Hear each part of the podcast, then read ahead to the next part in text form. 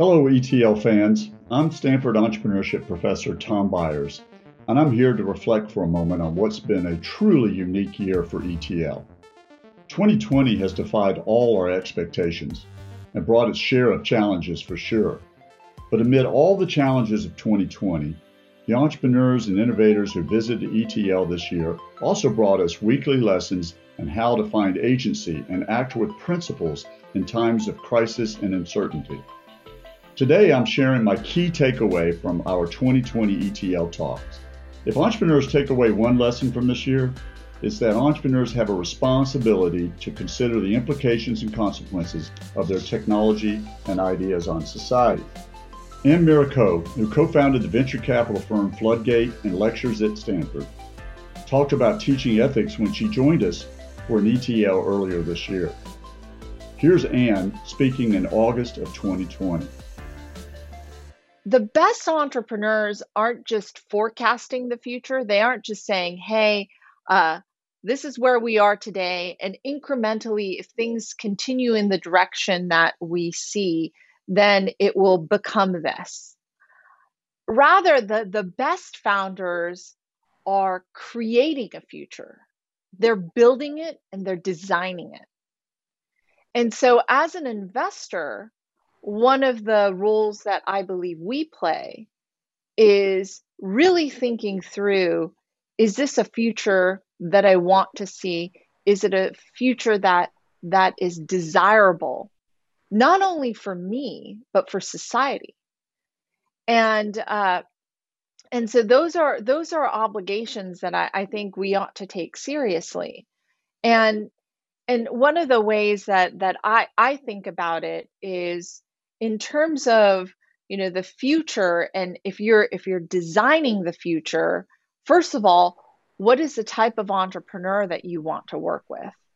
And i think you know, at floodgate we have a pretty high standard for that. We we have sort of life is too short test um, but we also we also recognize because we're there so early that we are not just investors we're co-conspirators. And if we're co-conspirators we have to make sure that that is that's a that's a relationship that we want to be in not just for the short term, but for 10, 15 years at a time. And when you take that long view, you start to realize that there are certain things that you aren't willing to do. Uh, but then there are certain visions of the future that you absolutely want to run towards. Um, and half of it is actually making sure that along the way you aren't tripped up, right? And so uh, a good example of that is actually a class that that I ran with John Mitchell in the design school. And so in the D school, we ran this class called So You Want a Revolution Blockchain Edition. And in the class, uh, students were asked to create their own, design their own blockchain. And one of the questions that we asked them was what happens if this revolution goes wrong? And what was really interesting was a lot of these students came back with answers that had to do with lack of traction. And when they thought of the revolution not going quite right, it was just that the business didn't work out. And that wasn't at all what we meant. What we meant was what, a, what if the revolution itself that you thought you were designing got derailed in a way that you didn't anticipate? Right. And and I think that's something that we should put a lot more thought into. What if the community moves in a direction that you didn't intend? What if the information that you thought you were going to keep private is no longer private?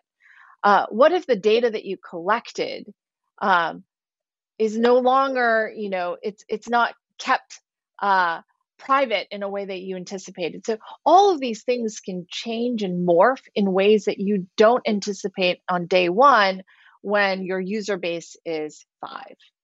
Uh, and so those are things that I think we should be more actively engaged in as educators, as product managers, as executives, and as investors.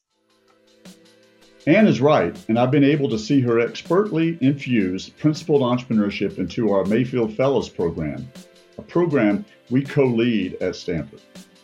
We're encouraging our students to ask big questions What's the future you want to see for society? What will you do if you discover that a technology you're developing has some unexpected and maybe even dangerous consequences? Entrepreneurs must envision and evaluate the future consequences of their current decisions and actions. And the future of entrepreneurship education is going to revolve around helping aspiring entrepreneurs grapple with those sorts of questions.